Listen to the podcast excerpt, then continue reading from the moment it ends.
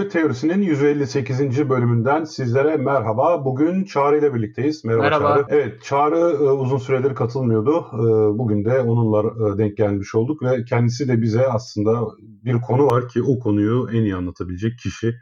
O da şu, sadece Türkiye'de değil Avrupa'da bile çok hızla yayılan bir e, yalan mevzu oldu geçtiğimiz zamanlarda. O da şu, Finlandiya'da çalışma işte günleri dörde düşürülecek. Yeni işte Finlandiya Başbakanı ablamız böyle bir kıyak yapacak şeklinde bir haber vardı ve bu böyle yayıldı. Çağrı bu yayılma sürecinde ya durum ben Finlandiya'dayım ama benim haberim yok gibi bir durumdaydı. Bu süreci kendisinden biraz anlatmasını isteyeceğiz. Biraz da baktı galiba konunun çok içine girdin. Twitter'da herkes sana Evet yüklendi. bana Nasıl ilk başta daha haber çıkar çıkmaz beni şeyden uyardılar. Bir Türkçe bir e, neydi o e, Twitter hesabı yazmış. Diyor ki işte Finland haber de direkt böyle başlıyor. Haber değil de tweet.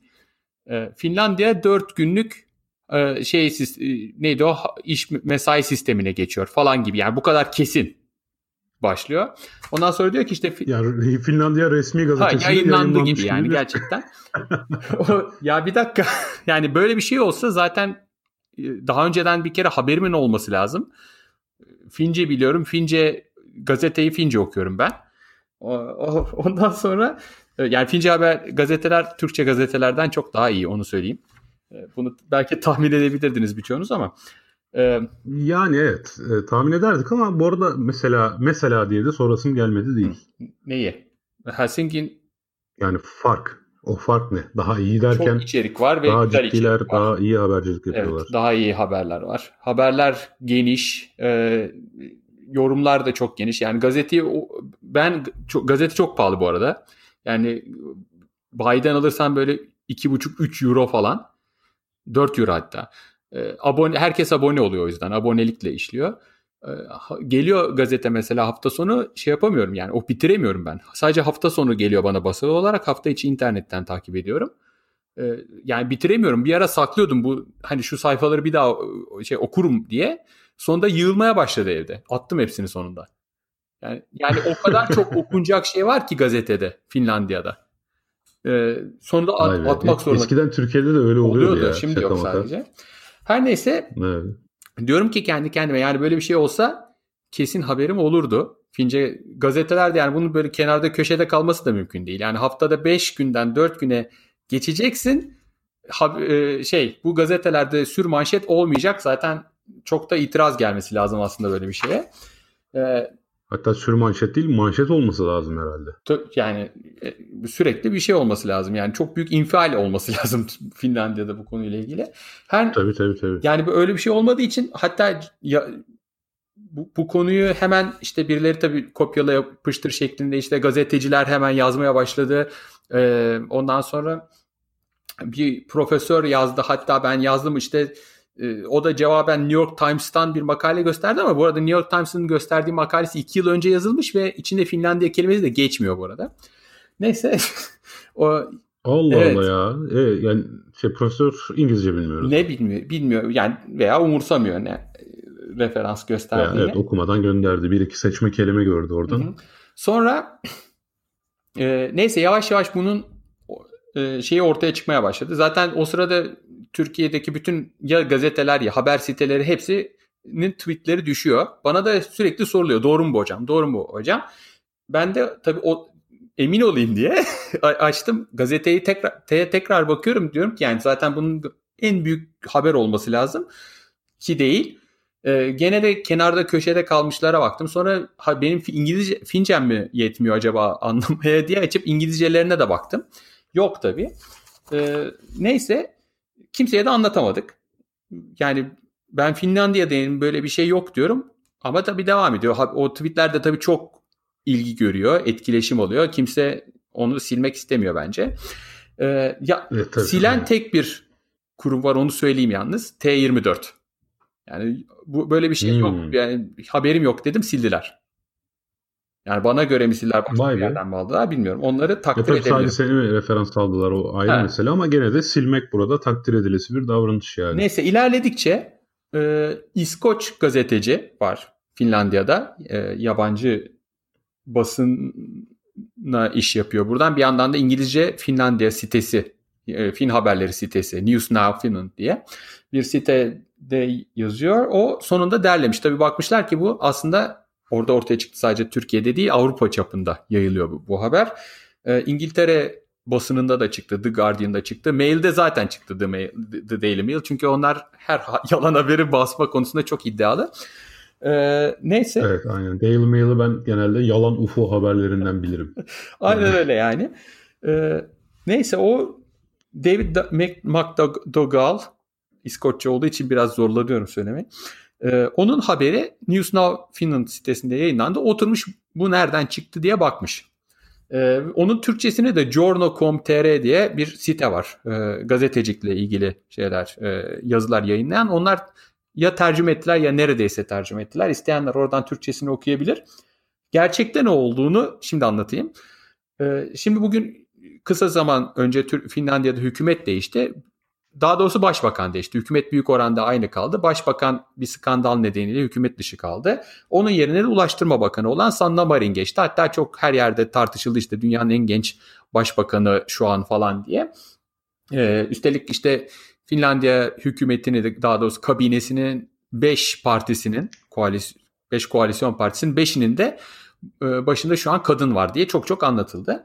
E, neyse şimdi tabii onun e, geçmişte söylediklerine falan bakarken herhalde daha Ağustos bu Ağustos ayında Sanna Marin partisinin 120. yılını kutlarken Turku şehrinde bir, bir konferansta kutlanırken demiş ki bizim bu çalışma saatlerine ne biraz esneklik getirmemiz lazım. Mesela ya ya yani şey değil e, ikisi birden değil ya günde 6 saat olsun ya da haftada 4 gün olsun.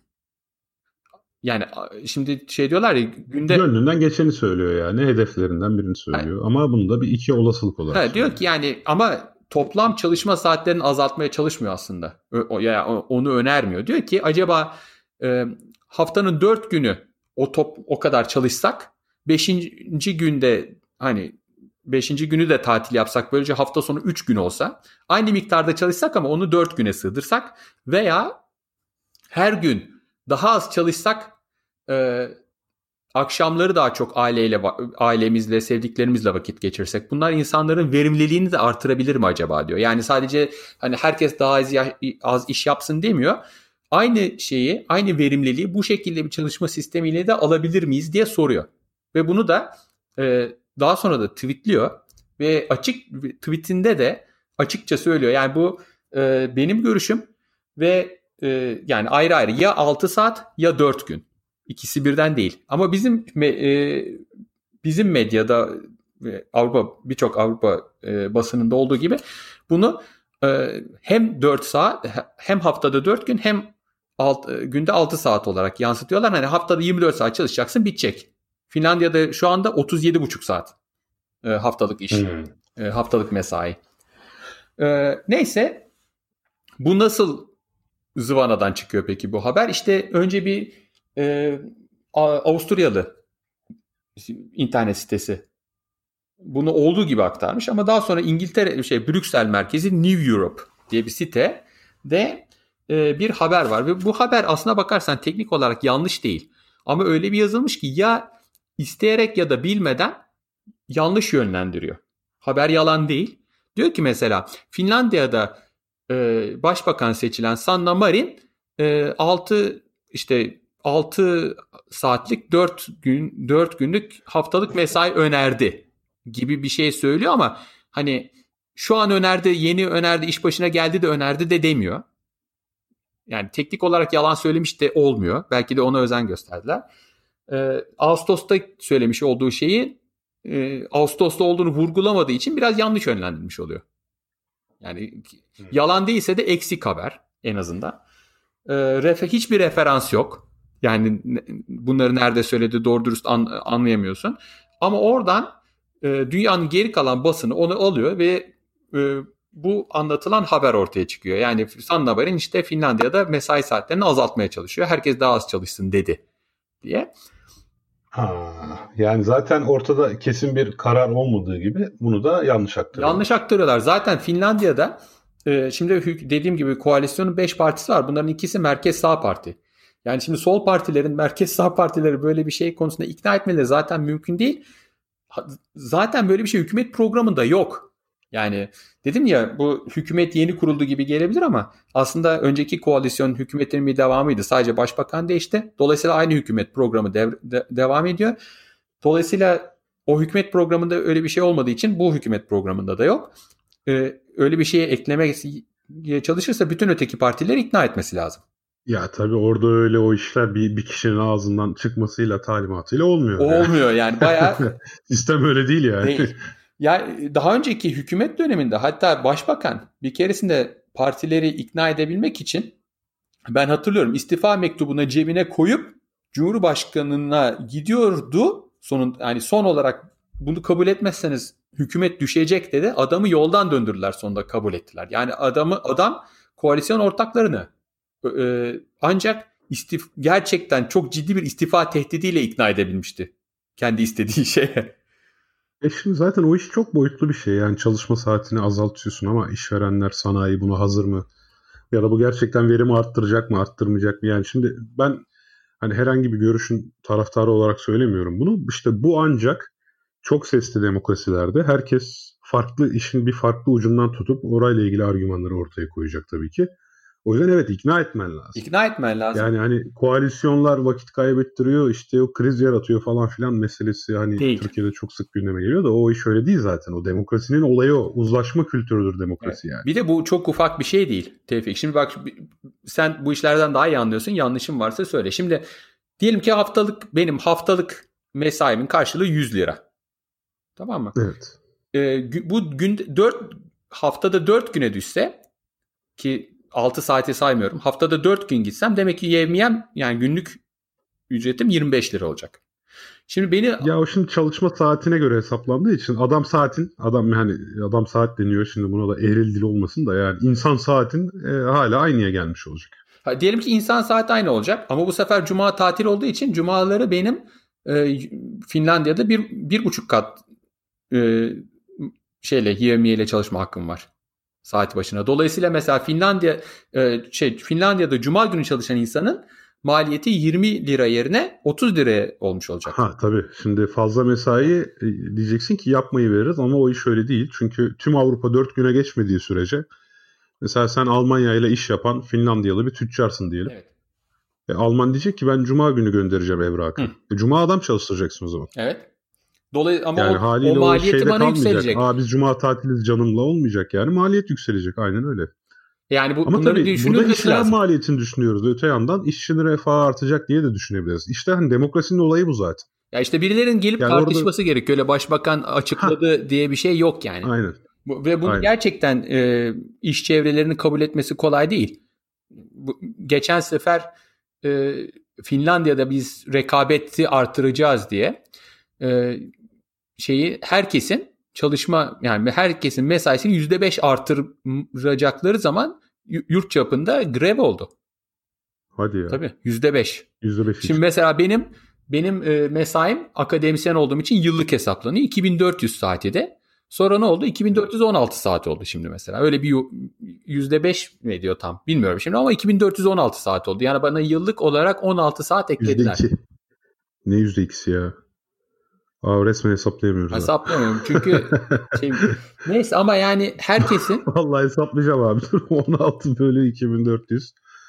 Abi baya Abi yüzdelik dilime bile girmiyor ya. Ne? Ya benim böyle bir şey arttı altı yani. artmış yani. Sen de Allah aşkına ya. Bunun için grev, grev mi yaptın Şimdi ya? bak mesela gerçek haberi söyleyeyim. Ee, bu hafta e, sendikalar grev kararı aldı. Çünkü diyorlar eskiden o %5'lik e, o artışı şeyler kağıt endüstrisinde geri alsınlar yoksa biz e, greve gidiyoruz diye grev kararı aldılar. İşveren de biz onu geri almayacağız dediler. Yani zaten kanuni hakkı işverenin. Çünkü o zaman hükümet kanun çıkardı bunu geçirmek için. Hmm. Ama işveren diyor ki biz hayır geri adım atmayacağız. Kanuni hakkımızı kullanacağız. Herkes o %5 fazlasını çalışacak diyor. Ve şimdi Sonra ne oldu? E, o yüzden Uzlaşı nerede sağlandı yani? Henüz sağlanamadı. Greve gidiyorlar o yüzden. Ha hala öyle. Evet. Peki sence dış mihrakların işi olamaz mı? Finlandiya kağıt endüstrisini kıskanan. Çinler, Çinliler. Mesela Çinliler yani Çinliler burada iş, işçiler de muhtemelen Finlandiya vatan haini.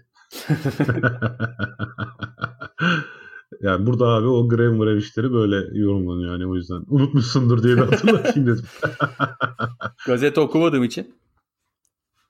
Valla eskiden bu arada hakikaten dediğin gibi ben çok eskiden hürriyet hürriyetken hı hı. Pazar günü bir hürriyet alırdın abi o bitmezdi. Nereden biliyorum? Hani ben pazar günleri e, işte Afyon'da yatılı okurken Eskişehir'den Afyon'a dönüyordum.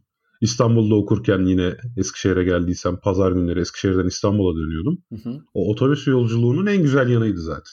Ha, gazete okumak. Bir pazar gazetesi alırsın abi. Tamam mı? O yol boyunca bitmez. Yalnız gazeteyi çok açarsan yandaki yolcu rahatsız olurdu. Ya ben o yüzden ikiye katlama sistemini gerçekleştirdim. Ha evet ben de katlama teknikleri ha. bulmuştum ya. bir süre sonra yandaki yolcu da göz ucuyla okuyor. O da şikayetçi oluyor. Yani gazetesi yoksa. İkinizin de gazetesi varsa büyük sıkıntı ama yani. evet. Valla eski günleri de andık. Dur şuradan bir ses yapayım. Kullandığımız programın avantajını kullanayım. Bir dakika abi. Biraz sinir bozucu ama. Çok Amerikan eski tarzı Türkiye'yi oldu. analım. evet abi neyse bu Finlandiya mevzunu o zaman geçelim. Neyse bu yani e, yalan haberin ne kadar kolay yayılabildiğini böylelikle gözlerimle kulaklarımla görmüş oldum. Veya kulaklarımla göremem. Evet. Neyse. Ee, tecrübe evet, etmiş oldum. O da doğru. Bu da böyle bir anımdır deyip kapatabilirim. Tamamdır abi. O zaman yeni konumuza geçelim. Şimdi bu konumuz şöyle. Biz daha önce bunu Kübra ile neler olmuş da küçük bir haber olarak geçmiştik. Hı hı. Ama konunun tam da uzmanı diyebileceğimiz kişi Çağrı olduğu için ta o zaman da ya bir gün bu mevzuyu konuşalım çünkü heyecanlı bir mevzu diye e, onunla sözleşmiştik e, neler olmuşu dinleyenler hatırlayacaktır. E, bir E. coli bakterisini laboratuvarda karbondioksitten kemosentez yapabilir hale getirmişlerdi. Evet. Aferin. E, yani kendi besinini. Efendim? Aferin onlara. Ha değil mi? Bravo yani. Ben de bana dedi zannettim de olsun. Ben de doğru ifade ettim diye gururlanıyordum. tamam. O da olur. Çünkü kemosentez kelimesi haberde geçmiyordu. Onu ben yorumladım. Makalede şey, geçiyor. Ben e, makaleye baktım. Makale geçiyor mu? İyi süper. Makaleyi okumuş olman iyi. Biz haberin detaylarını ufakça aktarmıştık ama şimdi tabii bazı sorularım var. O soruları da böylelikle sana iletme şansı bulayım. Ee, şöyle burada beni heyecanlandıran şey şu oldu Çağrı. Önce biraz haberden bahsedelim. Yani burada E. coli bakterisini ototrof hale getirmişler. Çok iyi ama bu doğrudan doğruya da bir mühendislik olarak yapmamışlar. Ee, bazı mekanizmalar kendiliğinden evrilmiş. Evet. Bu oldukça heyecan verici bir şeydi. Aslında biz bunu e, istersen açık bilimde Hı-hı. daha önce böyle bir şey yazmıştık. Hatırlar mısın bilmiyorum. Ee, ha evet. 4-5 sene önce bana da Betül Kaçer çok yardım etmişti onu anlamam için. Onu da, onu da burada anayım. Ee, laboratuvar ortamında gene kolibasilini e. Neden kolibasili? Çünkü kolibasili bir bakteri olduğu için çok çabuk üreyebiliyor. Çok çabuk bölünebiliyor laboratuvarda. E, Birçok yapısal mekanizmasını da iyi biliyoruz. Eskiden beri çok çalışılmış olan bir bakteri. Bütün e, biyokimyasal reaksiyonlarını biliyoruz. E, yani laboratuvarda koyuyorsun e, sürekli olarak bölünüyor. Daha sonra mesela e, e, diyelim ki 500 bölünmede bir e, o bir kısmını donduranlar var mesela. Onu ne yapıyor? Sonra analiz edebiliyor tekrar. Sonra geri gidiyor. Mesela Amerika'da Richard Lenski var meşhur e, evrim deneyi var. 30 veya belki de 40 yaşını artık doldurmuştur o deney. Yani 40 yıldır aynı bak bakteriyi alıyorlar. E, laboratuvarda geçirmek denir ona hep. Yani e, bakteriye şey seveceği bir ortama koyuyorsun. Kültür ortamına. Kültür ortamına koyuyorsun. E, o kitaplarla, filmlerle ben bu espri yapacaktım. kendini geliştiriyor. Neyse. E, kültürleniyor yani. Kültürleniyor. Yani giderek şey yapıyor ama bir noktada artık o kadar çok çoğalıyor ki orada. Tabii ki o ortam ona yetmiyor. Ne yapıyorlar? Onun bir kısmını alıyorlar. Sonra yeni bir ortama koyuyorlar. Yeni bir ortama girince bir şaşalıyor. Yok şaşalamıyor ama çünkü aynı ortam. Tekrar çoğalmaya başlıyor orada. Tabii her çoğalması sırasında e, DNA'da tabii ki bir takım e, mutasyonlar meydana geliyor. Bu kadar çok çoğaldığı zaman mutasyon sayısı da çok. Ee, ondan sonra o mutasyonların bir kısmı ne yapıyor? İşte seçiliyor. Yani on bir kısmının hiçbir e, etkisi yok. Bir kısmının çok az bir etkisi var. Bir kısmının çok az olumlu etkisi var. Bir kısmının çok az olumsuz etkisi var. Veya çok nadiren çok kötü bir etkisi olabilir veya çok çok iyi bir etkisi olabilir. Ee, bunlar Valla şu yalnız ironiye bakar mısın? Yani bakteriyi insan gibi üretiyorlar. İnsan gibi hayır. Yürüyor o yer onlara sığmıyor başka bir yere göç etmiş oluyor ve orada üremeye devam ediyor. Yok yok başka bir yere göç etmiyor. Yani or Yok yok göç etmiyor da hani sen onu e, sürekli üremeyi nasıl sağlayabiliyorsun işte abi bir süre sonra ortamını doldurduğu için başka bir yere geçirerek. Başka bir yere geçirerek. Sonra ne evet, oluyor? 500 gibi işte. işte mesela günde bu birkaç tane birkaç nesil gidiyor böyle. Ee, sonra ne yapıyorlar işte her 500. nesilde öyle bir şeydi.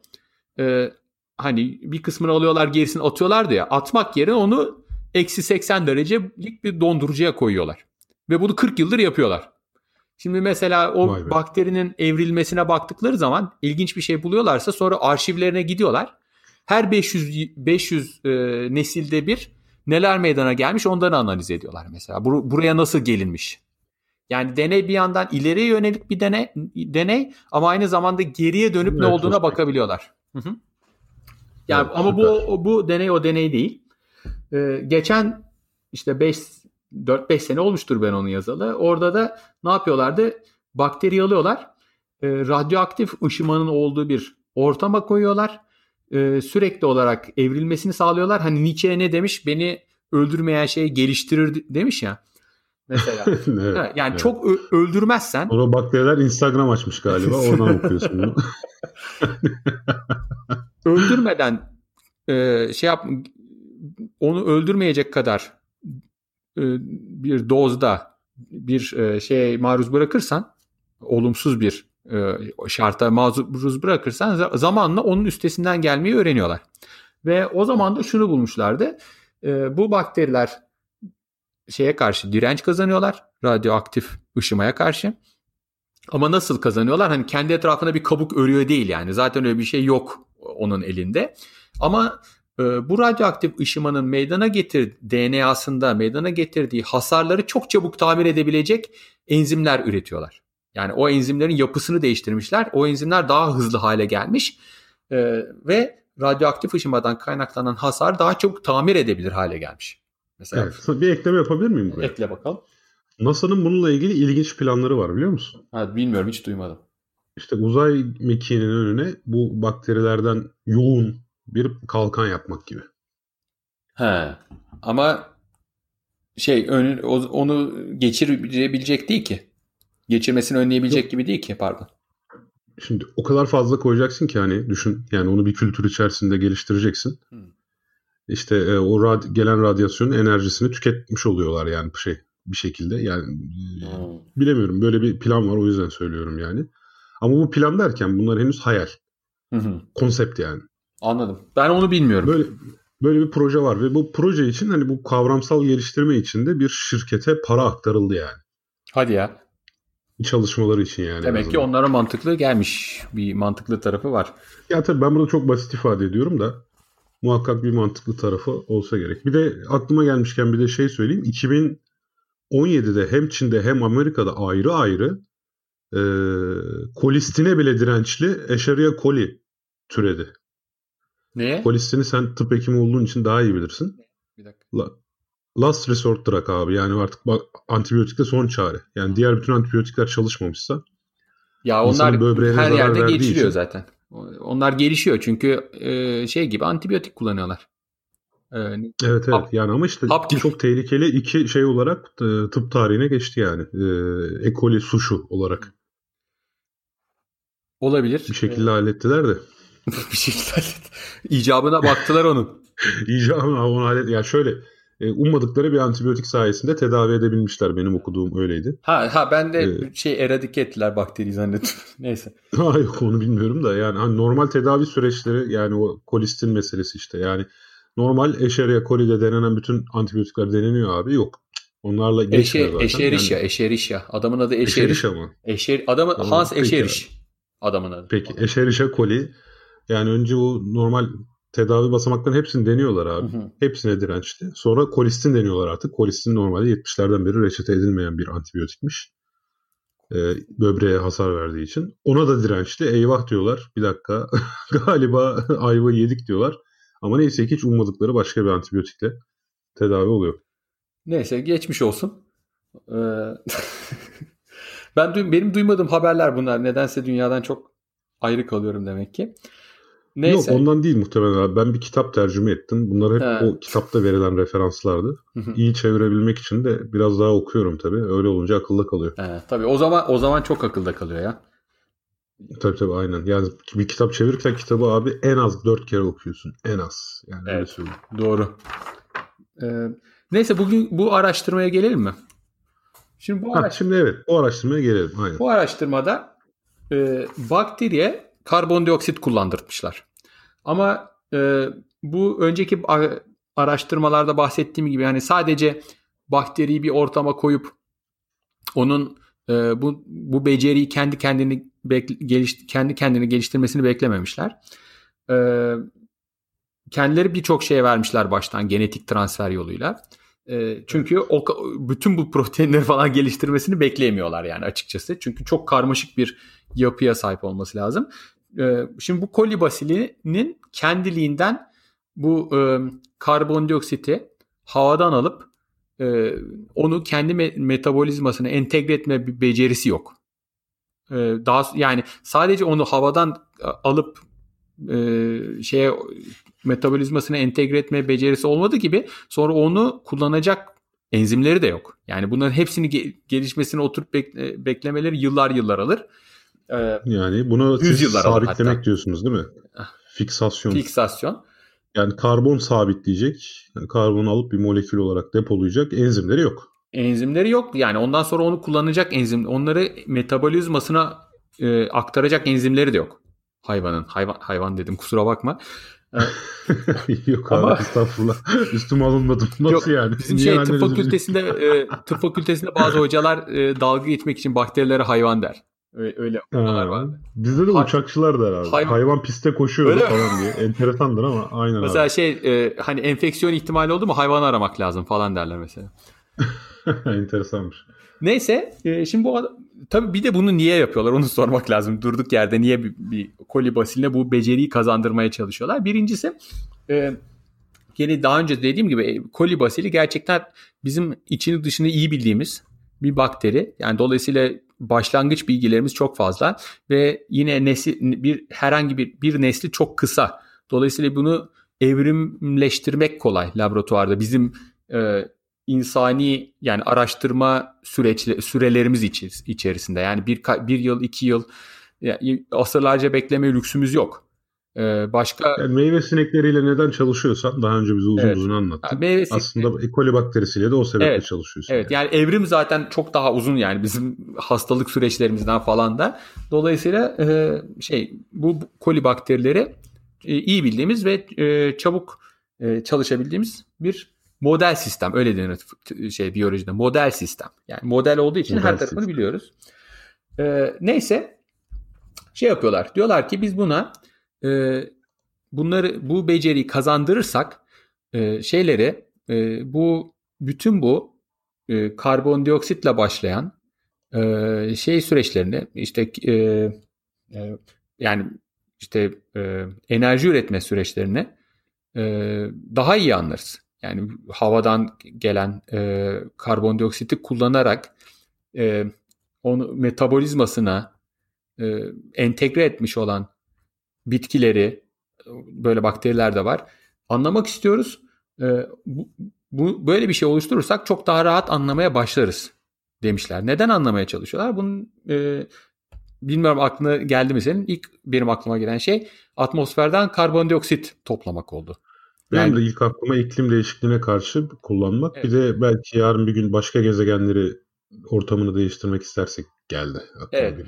Ee, birinci sebep o olabilir. İkinci sebep de şu. E, biz bizim şu anda yeryüzünde e, mesela fotosentez ile e, güneşin enerjisini toplayıp e, ve atmosferden karbondioksit alarak e, bunu bize yiyeceğe dönüştüren bitkilerin e, yet, tarım olarak, tarımsal arazi olarak yetiştirebileceği bütün tarımsal araziler dolmuş durumda. Yani bundan sonra tarımsal arazi açmak istersek yapmamız gereken, şey orman yakmak. O da hmm. çok faydalı bir etkinlik değil. Şimdi o zaman ne yapacaksın? O zaman bu aynı alanda daha çok gıda yetiştirmen lazım. Bitki yetiştirmen lazım. Tabii bir yandan mesela e, gıda israfını falan azaltmamız da lazım. Orası doğru. Yani bir yandan o. Yani ama tüketmeyi azaltacağız tabii ayrı mesele ama kaçınılmaz olarak üretimi de daha verimli hale getirmek getirmemiz gerekiyor. Yani bir de öz, iklim değişikliği açısından da yani bu, bütün bunları e, sadece bir tanesini yapma lüksümüz de yok birçok açıdan. Yani bütün her şeyi deneyip e, elimizden geldiğince e, verim en verimli e, süreçleri bulmamız lazım. Yani gıdayı tabii israf ediyorsun. Onunla bir, o, o ana kadar yapmış olduğun sadece maliyet değil e, karbondioksit salınımlarını da heba etmiş oluyorsun. Düşünsene karbondioksit salınımı yapmak istemiyorsun ama e, süpermarkete kadar getirerek bir gıdayı mesela e, şey e, karbondioksit salınımı yapıyorsun sonra orada çürüyor yiyemiyorsun. Düşünsene. Evet. Bir de bitki, orada bitkinin de emeği var. yani öyle düşün. Orada güneş emekçisi bitkiler. Yani, yani senin için da... çıkarmış güneşten enerjiyi sen o, yani, bütün bunları heba etmişsin. O kadar karbon fix demiş orada. Evet. Meyve yapmış sana sen de onu alıyorsun aç gözlülükten. Markete aç gidiyorsun. Canın neyi görse fazla fazla çekiyor. Alıyorsun eve getiriyorsun hop. Sonra çürümüş diye atıyorsun. Gerçekten atıyorsun. bu arada esprisini yapıyoruz da gerçekten büyük bir emeğe atıyoruz yani. yani tabii, büyük tabii. bir çok e, büyük. zahmeti atıyoruz çöpe yani. Çok büyük bir israf yani. Hem hem şey israfı, hem emek israfı, hem para israfı, hem de bir yandan o e, e, ki, ya dünyaya sebep olduğunu, o karbondioksit salınımı, o kirlenmeyi de boşa çıkarmış oluyorsun. Gerçekten çok kötü. E, neyse diyorlar ki işte bu bu süreçleri bizim aslında e, şey yapabilmemiz için e, iyileştirebilmemiz için, geliştirebilmemiz için, daha verimlileştirebilmemiz için bunu anlamamız lazım önce. O yüzden böyle bir e, şey yapmaya çalışalım demişler. Bunu bildiğimiz, anladığımız bir organizmada tekrar meydana getirelim. Ne yaptığımızı bilelim. Ve ondan sonra bunu da araştırarak neleri daha verimli hale getirebiliriz bu reaksiyonlar içinde. Bunların hepsi biyokimyasal reaksiyon. Bunların içinde hangilerini daha verimli hale getirebileceğimizi araştırırız o zaman demişler. Hakikaten de bu makale öyle doğmuş. Ve bunun için öncelikle demişler ki bizim e, bu mak bu kolibasiline bu atmosferden karbondioksiti almak için ne gibi bir e, beceri kazandırmamız lazım? Bunun için demişler e, bir enzim eklemişler. Bunun adı da e, formik neydi bir dakika. E, formik dehidrogenaz. Yani Pseudomonas for, bakterisinden format olan, değil mi? Aha. Formik asit pardon. Format veya format der format atmak gibi oluyor ama format aslında formik asit. Ee, formik asit ne demek? Karınca asidi yani. For, for, Latince'de for, form tamam. karınca demek hani karıncayı ezdiğin zaman çıkan kokunun sebebi formik asit. O yüzden yani karınca ezmedim ama şeyi biliyorum. ee... İşte bizim gibi caniler ezdiği için biliniyor. yani bu e, karıncanın hayatta kalma programları izliyorum da orada adam hani çok aç kalınca karınca yumurtaları nasıl yenir e, anlatmıştı. Böyle bir karınca yuvasını bozup karınca yumurtalarını toplamıştı da formik asit sebebiyle tatları ekşi falan demişti. Ha işte. Ee, neyse yani o karınca tabii karıncalarla alakası yok bu araştırmanın da ben sadece kafa karıştırmak maksadıyla. Ya yok bak ya aklımıza gelmişken güzel bilgi arada iyi bilgi verdik yani. Arada iyi bilgi verdim. Evet. Ee, neyse bu for, for, formik asit dehidrogenaz diye bir enzim var. Bunu koymuşlar. Bu enzim e, içeriye giren form, formik asiti ortamında bulunan formik asiti hücre içindeki mekanizmaları aktarmasına yarıyor. Ee, buradan ne geliyor? E, elektron geliyor. Yani şimdi sadece karbondioksit almakla olmuyor. Çünkü karbondioksitle karbon alıyorsun. Fakat hücrenin içinde çok ciddi bir elektron döngüsü var. Evet. Neden? Çünkü hani pH diye bir şey var ya. Ya e, elektronların, protonların da Ha. Yani elektronların, protonların da yerli yerinde olması lazım. Mesela hidrojen molekülü diyoruz birçok zaman da hidrojen molekülü biyologlar düşündükleri zaman büyük oranda pro, bir proton bir de elektron diye düşünüyorlar. Yani çünkü bizim için önemli olan şey oradaki onu hidrojen mol, e, pardon molekül, molekül tabii molekül İyon, haline geliyor da. İyonu kastediyorsun değil mi? Hidrojen iyonunu. İyonu zaten proton demek. Evet H artı yani.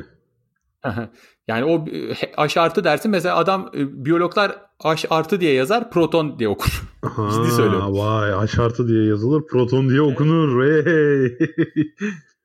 Ciddi söylüyorum bu böyledir yani. Tamam abi. Çünkü evet, o, orada önemli o, o bir proton kaynağıdır. Yani reaksiyonlar böyle gerçekleştiği için.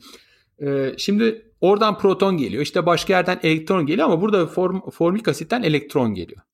Ve o elektron çünkü karbondioksiti sadece o, almakla bu reaksiyon tamamlanmış olmuyor. Oturmuş hesaplamışlar. Bize bir de elektron kaynağı lazım demişler. Onu da formik asit olarak tespit etmişler. Sonra bunları karbondioksiti ve e, formik asiti e, ten gelen elektronu e, hücre içindeki e, şeye me, metabolizmaya entegre edecek olan enzimleri de vermişler. Bunları genetik olarak e, hücreye e, kendileri veriyorlar dışarıdan. Nasıl veriyorlar? Virüsler yoluyla bu arada. Hani onu sorarsan öyle gen nasıl girer hücre içine? Çünkü virüsler virüsler kendilerini e, kendi genlerine hücrenin içine girip çekirdekteki DNA'ya entegre etmenin e, ustası oldukları için 30 belki 50 yıldır 60 yıldır biyolojide bunlar e, genlerin alışveriş için kullanılır. Yani biz bir hücrenin içine bir geni vermek istiyorsak virüsler yoluyla veririz. Anladım anladım.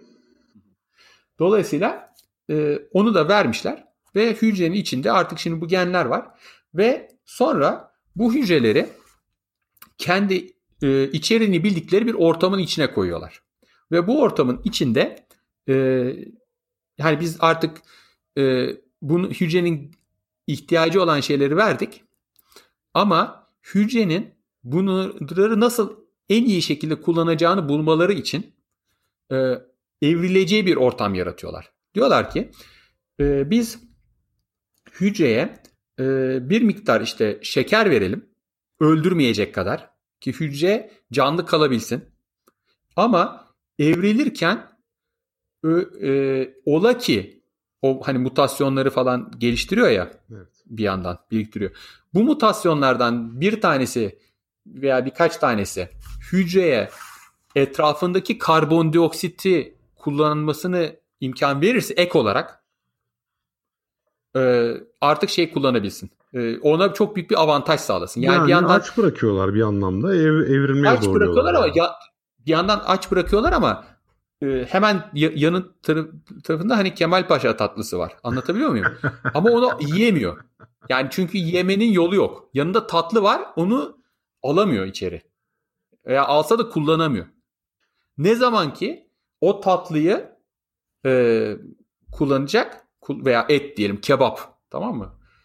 E, çok besin açısından zengin bir şey var ama onu kullanamıyor. Ne zaman ki içine şey, kendi içinden geçen o kendinden meydana gelen mutasyonlar onu kullanmasına müsaade edecek. O zaman bir anda tabii ki bu e, Voltran'a dönüşecek tamam mı? Bu virüslerle geni entegre ettikten sonra bunu bu bakterileri artık içinde kullanabileceği bir takım mekanizmalar var.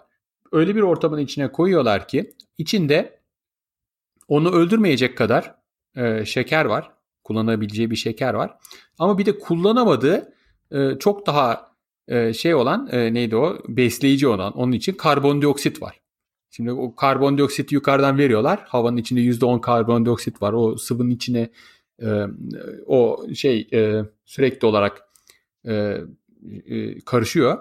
Ama e, onu kullanamıyor. Yani bunu biraz şuna benzetebiliriz. Hani bir anda işte önünde e, şey kepekli ekmek var. Onu yiyebiliyor. Hemen yanı başında diyelim ki baklava var. Onu yiyemiyor. Yani onu kullanamıyor. Ha. Tamam mı? Ama o baklava onun için baklava değil normalde zaten. Bizim o genetik değişiklik yapmamız sayesinde. Ha. Artık o baklava yani. Artık o baklava olacak. Hani olsa öyle olacak da kullanamıyor onu. Tamam mı? Hı hı. Ee, o yüzden o, o, orada kullanılamadan duruyor, duruyor. Eğer bunlardan biri tabii zamanla çoğalıyor şimdi bu ve mutasyon geçiriyorlar değil mi? O sırada bunlardan bir tanesi o baklavayı kullanabilirse çok daha fazla enerji e, kullanabileceği için, e, o elde edebileceği için artık daha çok üremeye başlayacak ve sen artık onu görebileceksin. Neden? Çünkü daha çok çoğalıyor. Top, e, yani baklavayı çay. yiyebilen avantajlı hale avantajlı geliyor. hale gelecek. Dolayısıyla ve bir tanesi artık o yönde evrimleşirse artık benim onun sayısını daha fazla görmem gerekir. Görmen gerekir. Bu daha önce Richard Lensky'nin deneyinde de olmuştu. Mesela o o, o deneyde de önce glikoz glikoz vardı. Glikozun yanı sıra sitra, sitrik asit vardı. Mesela sitrik asit onlar için çok güzel bir enerji kaynağıydı. Sitrik asiti kullanmaya başlayan o da 10 sene falan beklediler yani onun için. Ee, e, kullanmaya başladığı zaman artık su bulanmaya başladı. Çünkü artık o kadar çok üreyebiliyor ki e, bakterinin bulunduğu ortamın rengi değişmeye başladı. Hmm. Başlamıştı. Neyse bu durumda da e, artık bakterinin her kaç günde bir e, sürekli kontrol ediyorlar. Arada bir bakıyorlar yani bir değişim değişim ol, olmuş mu diye oraya bırakıyorlar kendi haline. Kendi haline derken sürekli e, standart koşulları sağlıyorlar. Yani içinde şu kadar her zaman e, şeker olacak. Her zaman şu kadar miktar e, karbondioksit ol, olacak ortamda ve bunun evrimleşmesini bekliyorlar ve 200 gün sonra artık bunun buradaki bakterilerin o etraftaki karbondioksiti kullanmaya başladığını görüyorlar. Ha şimdi burada seni bir kesiyorum. Şimdi birincisi abi 200 gün her gün buna o ümitle bakıyorsun ya. Bu enteresan. 200 gün ya bir şey değil ki. Diyorsun. Değil. Gerçi 30-40 senelik deneler var diyorsun da. 30-40 yani senelik tamam, deneler benim için var. Bir şey. Bir, bir, tamam bir dakika ama şunu da söyleyeyim. Yani öyle öyle deneyler var ki mesela bizim burada bir hoca var e, yaptığı deneylerde de mitokondri hastalığına bakıyor farelerde. Hı hı. Ama mitokondri hastalığı o farelerde aşağı yukarı 2 sene sonra çıkıyor. Düşünsene fare 2 sene besliyorlar. Ondan sonra görebiliyorlar. Ama yani her Allah'ın günü bakmıyorsundur. Onu 2 sene sonra çıkacağını Artık bekliyorsun. Artık öğrendiler. İlk başta bakmışlardı. Ha tabii ilk başta doğru. İlk başta Yani o iki sene bilgisi zaten e, acı, e, ümitsiz hayal kırıklıkları sonrasında Acı öğreniliyor. tecrübenin sonucu. Şimdi de iki sene ve ama bunun şöyle bir tarafı da var. Düşünsene şimdi bir deneye başlayacak olsan iki sene sonra yapabiliyorsun. Düşünsene aklına yeni bir şey geliyor. Hı hı. Ya o yüzden ne finansman yapıyor? tarafı var tabii yani. Onun laboratuvarında, bu hocanın laboratuvarında e, çok büyük bir laboratuvar. Yani milyon euro ile dönen bir laboratuvar orası. Çok iyi parasal kaynakları var e, bir yandan e, o fareleri yapıyorlar sürekli arka planda. Akıllarına gelen bir deney olduğu zaman sürekli artık iki yıl önce artık iki yaşına gelmiş fareler zaten var. Anlatabiliyor muyum? Yani e, bir kısım deneyler öyle yürütülüyor laboratuvarda. Bu da işin lojistiği. Yani deneylerin o fareleri başka deneylere aktarabiliyorsun yani. Başka yani zaten kafanda yok ki. Şimdiki başlayacaksın ki iki sene sonra aklına gelen deneyi yapabilirsin. Evet ya ya işte çok enteresan. Bir de yani kesmemin ikinci sebebi de şu. Diyorsun ki 200 gün sonra bakıyorlar ve bunun böyle olduğunu görüyorlar diyorsun. Şimdi o görme meselesi böyle bir işte Petri kabının üstünden bakıp aa olmuş diye değildir değil mi? Yani orada da farklı bir prosedürle ölçme yöntemleri var muhtemelen. Ya bir, bir bazen e, sadece olabiliyor. Çünkü bakteri yani şey diyelim ki Gerçi az önce suyun bulanması bir şey var. Bakıyorsun mesela. içinde bir bakteri üremişse belli oluyor yani değil mi? Bazen e, öyle. sadece ama şimdi burada bir sürü E. coli bakterisi var da diğerinin popülasyonunun arttığını tespit etmek için yine buradan bir örnek alıp herhalde değil mi? Oraya yani... geleceğim ama önce Aha, senin dediğin şey aslında doğru. Yani nereden uyanıyorlar? Ha yani evet oradaki ha. ölçme yöntemi ya kriter ne yani tanı kriteri ya, ama ne? dedim ya yani onu bu şimdi e, eğer bu e, şey kullanmayı geliştiremezse o sürekli orada hani küçük bir popülasyon nüfus olarak duracak orada o. Yani hiçbir zaman belli bir çizgi aşamayacak. Ne zaman ki karbondioksit kullananlar kendilerini öyle bir geliştirecek ki artık bir anda onun sayısı artmaya başlayacak. Düşünsene o zaman artık e, diyelim ki o ortamın bulanıklaştığını görebiliyorsun mesela. Ha, şimdi işte o zaman burada aşırı kontrollü bir ortam da gerekiyor. Çünkü birisi yanlışlıkla çay şekerini içine attı diyelim sallıyorum. Güzel soru. Ve bu ee, sebeple çak... popülasyon arttı. Yani bu senin yanlış ölçüm yapmana sebep olur. O zaman burayı ben gözüm gibi bakmam lazım bu. Gözün gibi bakman lazım ve o tabii ki çay şekeri tabii sen bilmediğin için çay şekeri dedin ama Sallıyor bu ortamdan yararlanabilen başka bakteriler var dünyada. Hah, ya kontamine olduysa o, ona bakıyorlar bir. İkincisi sonra da şuna bakıyorlar. Bir o bakteriyi alıyorlar ortamdan. Diyorlar ki acaba bu gerçekten e, bizim hedeflediğimiz gibi karbondioksiti kullanarak e, kendi metabolizmasına entegre eden bir bakteri mi? Bunu nasıl anlarsın? Ne tamam, yaparsın? Güzel soru. Heh. Ya bir zaten hani öncelikle bir e, genomunu dizilerim ve hani beklediğim mutasyonlar var olmuş mu ya da hakikaten şu an bu ortamdaki çoğunlukla bulunan bakteri bu benim mutasyona uğrattığım bakteri mi diye bir bakarım. Güzel hangi gene bakacaksın? Bilmiyorsun işte ee, sorun orada. Evet doğru. Bütün genomuna bak, bak o güzel onu yaptılar zaten de. Ama asıl e, burada tam o soruya yönelik e, bu sorduğum soruyu cevaplayacak olan sor, sorun e, şey yöntem şu. Karbondioksit verdiğin karbondioksitin karbonunu 12'lik karbon yerine radyoaktif 13'lük karbon verirsin. Ha tamam var ya bak ben bu haberi okumuştum da keşke aklıma gelseydi biliyor gibi görüyorum. yani önce karbondioksite işaretlerim. Ondan sonra da bunların ürettiği besinde ya da metabolizmalarına kattığı karbonda o işaretli karbon var mı ona bakarım. Ona bakarsın. Ve evet. o yüzden kritik olan baştan mesela formik asit veriyorlardı ya. Formik asit vermelerinin sebeplerinden biri şu. Daha önceki literatürden biliyorlar ki formik asiti verdikleri zaman onun karbonu o e, reaksiyonlara girmeyecek. Çünkü neden nereden biliyorlar? Daha önce de formik asitle de bu tür deneyleri yapmışlar. O kar, formik asitteki e, radyoaktif karbon daha sonra bakterinin içine girmemiş mesela. Evet. Oluyor evet. çıkıyor sonra. Yani girdiği gibi çıkıyor reaksiyonlara giriyor ama sadece elektronunu veriyor ama sonra dışarı atılıyor mesela geri kalanı. Sadece elektronunu kullanıyor. Evet. Zaten küçük molekül. Ee, yani bu tür küçük moleküllerin e, hücreye girişi çıkışı kolaydır. Küçük olduğu için yani sadece ve sadece. Evet, yani hücre zarından geçebiliyorlar. O geçebiliyorlar. Değil mi? Enerji harcamadan. Enerji harcamadan. Ee, neyse bir ona bakıyorlar ama ikinci sorduğun sorunun cevabı bu, bu şu sor veya senin söylediğin diğer yöntem olan hani genlere bakmak, genoma bakmak. E, o onu bunun için bir kriter olarak kullanamıyorlar çünkü ne olduğunu bilmiyorlar. Aslında o sordukları sorunun cevabı. Şimdi sorduğun sorunu cevabını aynı zamanda kriter olarak kullanamazsın. Çünkü yani o bir kısır sonuç değil neden aslında? Yani ha. Ben önce evet. o işaretli karbonun Hayır, aradığın soru, sorunun cevabı o. Yani e, ben ha. bu sorunun cevabını arıyorum. Dolayısıyla ona göre kriter belirleyeceğim diyemezsin. Çünkü aradığın sorunun cevabı o. Zaten bir değişken evet. o. Evet, aynen. E, o yüzden e, sonra yani diyorlar şöyle, ki biz... şöyle söylersek daha açıklayıcı olabilir belki. Yani o zaten benim o gördüğüm, yaptığım gözlemin sebebi. Evet, evet. Yani şimdi evet. ben orada işaretli karbonun e, ekolün içine girdiğini artık tespit ediyorum. Peki bunu içeriye sokan e, mekanizmayı hangi genler kodluyor bakacağım artık. Evet. Şimdi burada meyda, aslında meydana gelen şey aslında kar, karbondioksit de küçük bir molekül. Yani istese kendi girer. Ee, ve e, burada genlere baktıkları zaman hangi genler değişmiş diye özellikle metabolizma genlerinin değiştiklerini değiştiğini görüyorlar. Ben bu de, bu genlerin çoğunun adını doğru düz bilmiyorum. Bir tek Rubisco'yu biliyorum.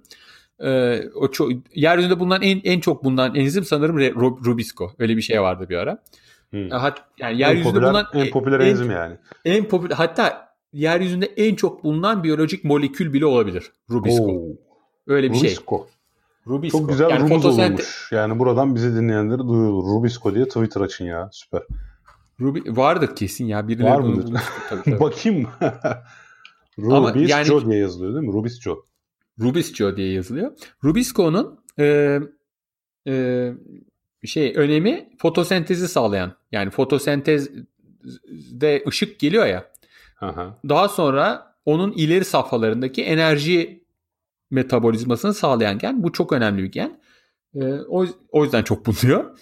E, ama çok büyük bir gen, karmaşık bir gen, birçok alt birimleri var. Yani bir, bir, bu, bu genin mesela evrilmesi falan e, ciddi bir iş aslına bakarsan. Neyse yani bu genlerde meydana gelen değişiklikleri buluyorlar ve bunları işte üçe ayırıyorlar falan ama bunu, bunların sadece o üçe ayırdıklarından sadece biri doğrudan doğruya e, bu metabolizma ile ilgili olarak görülüyor. Şimdi bu elde ettikleri sonuç sayesinde artık bu süreci biz nasıl geliştiririz sorusunu sormaya başlayabilirler. Yani bunların her biriyle biraz oynayarak Demek ki sen e, bu tepkimeyi geliştirebilirsin. Daha verimli hale getirebilirsin. E, peki bunlar ne işe yarıyor?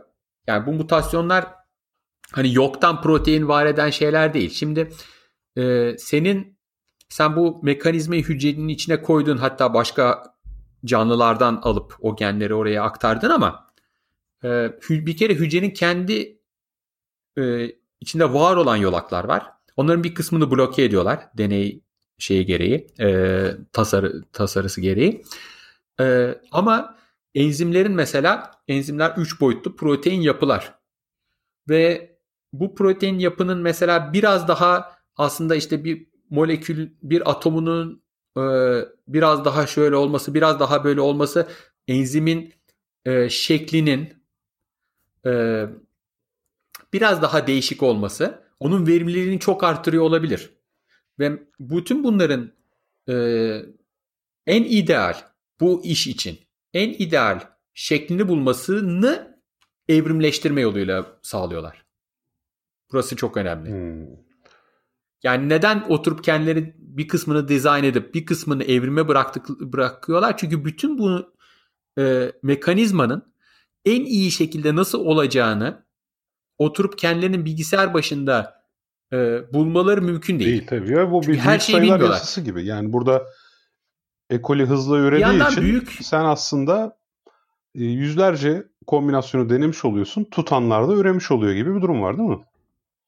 Doğru. Bir yandan öyle. Bir yandan da e, bunları oturup e, bakteri e, yani kendi tabii aklına geldiği şekilde dizayn etmiyor. Bunlar e, bir takım başka olasılıkların elenmesini de sağlıyor. Sen şimdi onları bilmiyorsun. Sen bunu oturup kendin bilgisayar başında 3 boyutlu bir model oluşturmak istesen o kadar büyük bir bilgisayar gücüne ihtiyacın var ki evet, şu andaki evet, teknolojimizde. Evet. Hatta öyle ki mesela şu SETI çalışması var ya e, SETI Atom hani uzaydan gelen sinyaller dağıtık olarak dünyada yüz binlerce bilgisayar tarafından evet. işleniyor. Onun aynısı protein için de var. evet. Yani ancak öyle bir şeyle yapabilirsin. Ama bir yandan da yani o kadar çok parametre var, var ki her birini e, değiştiremiyorsun. Çok çok zor bir şey. O yüzden ne yapıyorlar? Biz iyisi e, baştan ona ihtiyacı olan proteinleri verelim. E, yani enzimler protein çünkü. Bütün bu enzimleri verelim. Sonra bunu nasıl az buçuk eğip büküyor o kısmını ona bırakalım diyorlar.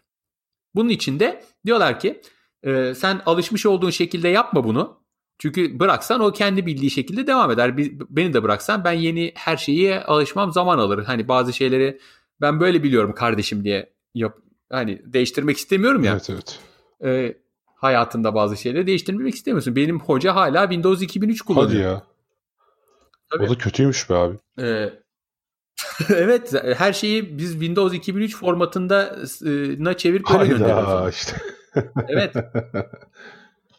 Onun gibi onda da biraz direnç olacak. Çünkü onun var olan e, mekanizmaları hali hazırda yaşamasını sağlıyor. Değil mi?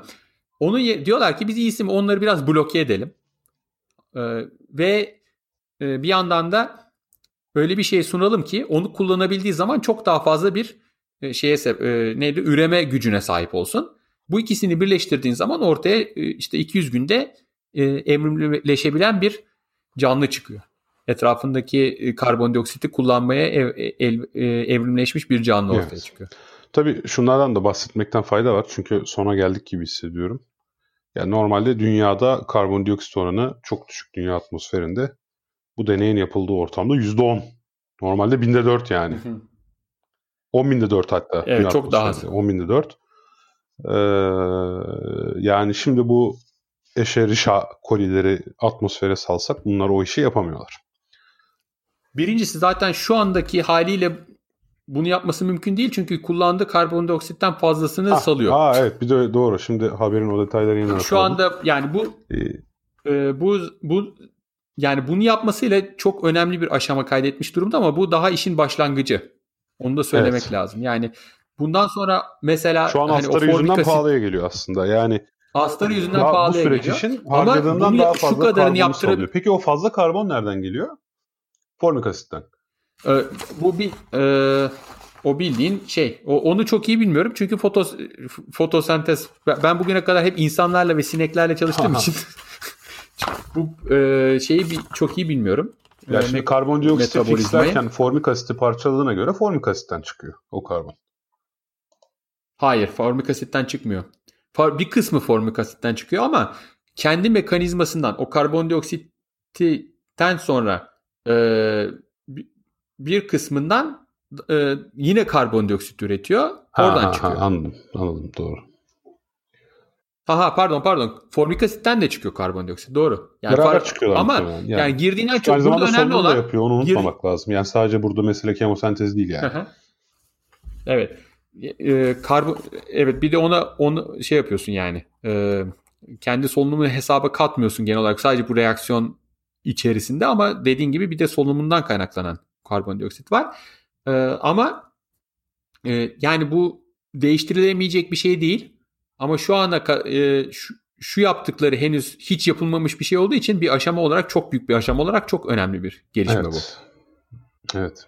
Şimdi bundan sonra artık e, bunun üzerine çok e, sadece bu grup değil, bu gruptan baş, e, başka gruplarda çok sayıda deneyler yaparak bunu geliştirebilirler. Mesela o çıkacak karbondioksiti e, başka bir enzim ekleyerek başka bir maddeye dönüştürebilirler. Böylelikle karbondioksit girer ama çıkmaz evet, bakteriden mesela. üretilebilir Veya ya da besin başka... üretilebilir bir şekilde. Yani yem üretilebilir sallıyorum.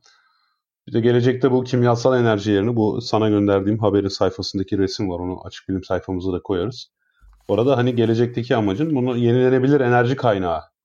Hani kimyasal enerji yerine, formik asit yerine yenilenebilir enerji kaynağıyla bu süreci çalıştırıp böylece dışarıdan bir karbon kaynağı parçalamadan evet. buradan bir şekilde yiyecek ya da işte e, temiz yakıt elde etme amacı da olduğu yazıyor.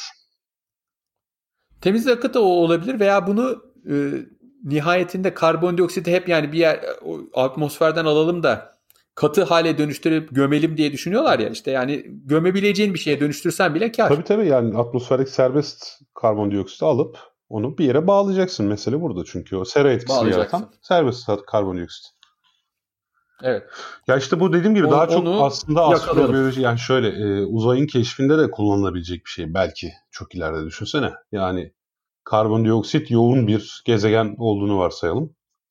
İşte orada da atmosferdeki karbondioksiti sabitleyip oksijen derişimini arttırmaya çalıştığımızı varsayalım. Şu an çok uzak, uzun vadeli bilim kurgu projelerinden bahsediyorum ama böyle bir şeyde sentetik Belki biyolojiden faydalanabilir. Orada başka bir şey yoktuysa olabilir.